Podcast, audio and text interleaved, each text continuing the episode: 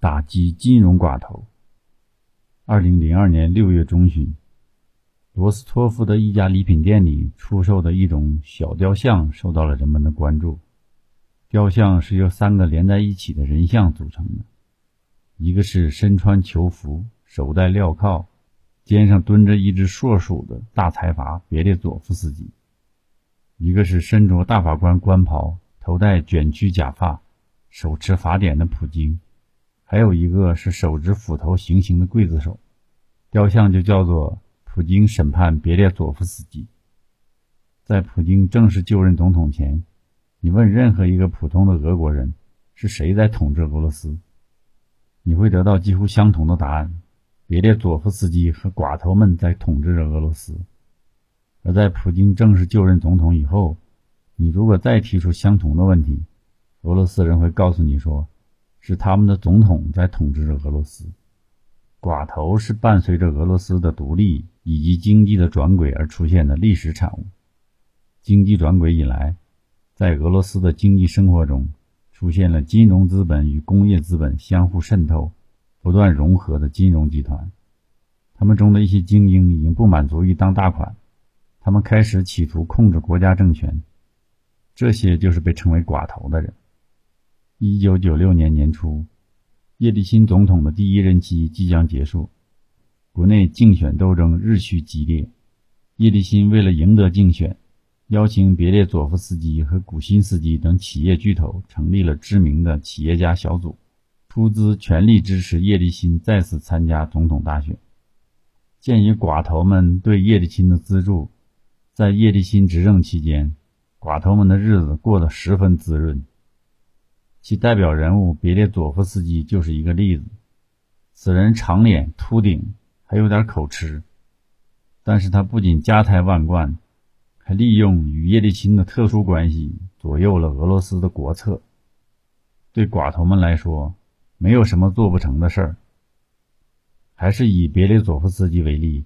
从无执政经验的他，硬是一步就做到了国家安全会议副秘书的位置上。其后，叶利钦说服独联体十二个国家元首，他转眼间又成了独联体执行秘书，在独联体内飞来飞去，与大小总统们讨论着独联体的未来。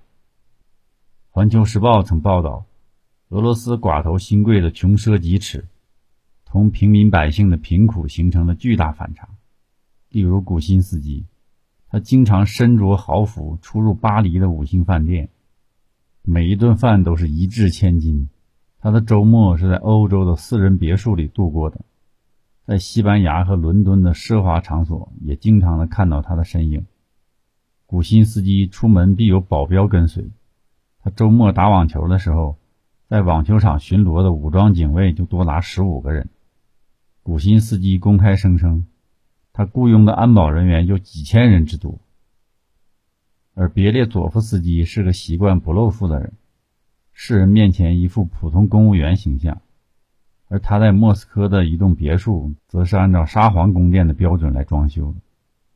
他有一张非常喜爱的椅子，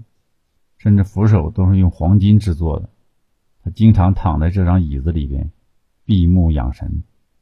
而另一方面，俄罗斯近两成的居民处于赤贫状态，在俄罗斯大城市的地下通道里。经常能见到骨瘦如柴的老太太，伸出来颤抖的手，眼泪汪汪的向行人乞讨。每当傍晚，街头就会出现一些老太太，手中举着几条干鱼、几根香肠或几包油炸马铃薯片。他们从不叫卖，只是默默的呆立着，眼巴巴的望着过往的行人，在那里静候买家。更凄惨的景象是，有的老年寡妇。手中居然举着年轻时获得的劳动勋章，或是卫国战争中牺牲的亡夫的衣服，期待着能换回点食品。这种鲜明的对照，令所有有良心的俄罗斯人都感到痛心疾首。面对这种情况，普京发誓要让人民过上好日子。他强调说：“我们的优先方向是保护市场，使其免受达官显贵和犯罪分子的非法入侵。”所有经营主体应该一律平等。同寡头的关系，就像小面包房的店主和修鞋店的小老板一样，诚实的工作应该比盗窃得到更大的收益。普京还坚定地表示，政府惩治金融寡头的行动今后再也不会回头。普京首先把枪口对准了传媒大亨古辛斯基。两千年六月十三日是一个晴朗的日子，那一天艳阳高照，万里无云。对大多数俄罗斯人来说，一定是一个好日子，但是对梅迪亚乔集团公司总裁弗拉基米尔·古辛斯基来说，可就不是什么好日子了。十三这个西方人认为不吉利的数字，给古辛斯基带来的是牢狱之灾。那一天早上，他正悠闲地坐在他豪华的办公室里，阅读着当天的《今日报》，两个警察把他带走了。并把他送进了布迪尔卡监狱，这是普京向寡头宣战的第一步。古辛斯基可不是一个简单的人物，他是俄罗斯著名的寡头，他在俄罗斯、以色列、西班牙和直布罗陀等地拥有许多企业和不动产，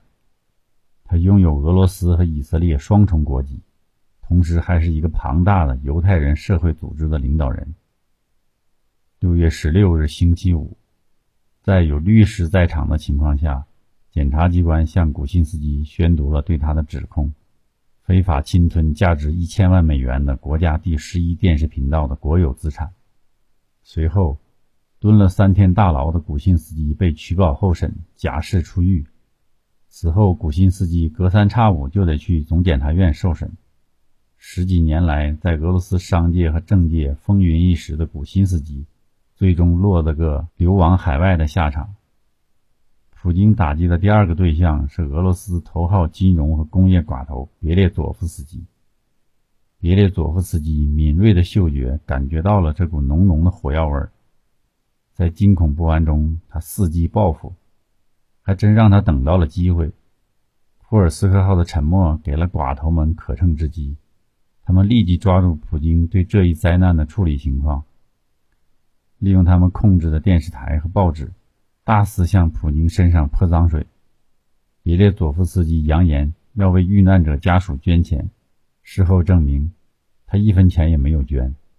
这时，普京说话了：“对这种慈善行为，我们赞成，最好卖掉地中海岸边的别墅。但接下来的问题是，他们是从哪里得到这么多钱的呢？”十一月。俄罗斯总检察院开始传讯别列佐夫斯基，指控他的罪名是，他控制的两家在瑞士注册的公司内外勾结，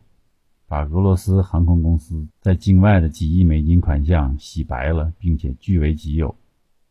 该航空公司的总裁就是前总统叶利钦的女婿奥古廖夫。如果深挖到底，必然牵扯到叶利钦家族的人。十一月二日。别列佐夫斯基以人身安全没有保障为由，拒绝回国接受俄罗斯总检察院的传讯，并在当地媒体披露了一个爆炸性新闻：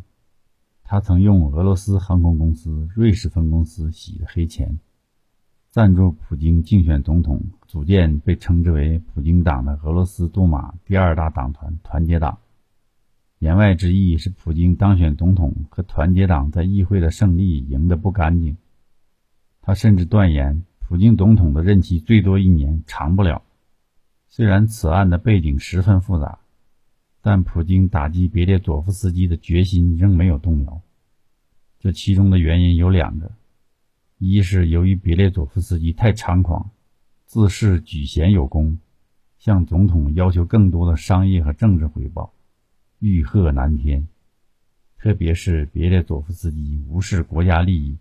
企图利用与车臣分裂主义头目的特殊关系，在车臣问题上与中央政府讨价还价，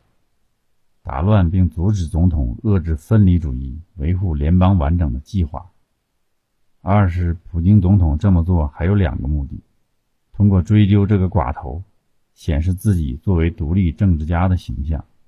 他通过把苏联国歌定为俄罗斯国歌的举动，也有这方面的因素。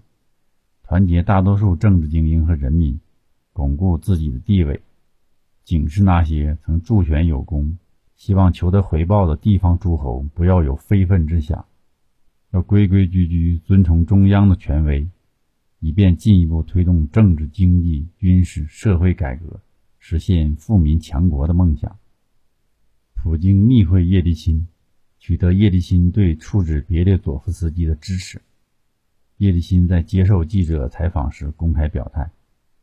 普京目前对别列佐夫斯基和其他寡头采取强硬立场是正确的，我支持他。”随即，联邦司法部门依法查封了别列佐夫斯基在莫斯科的国家别墅和挂着政府牌子的汽车，使他成为在莫斯科无家可归的人。这是别列佐夫斯基的原话，实际上是把他轰出了国境。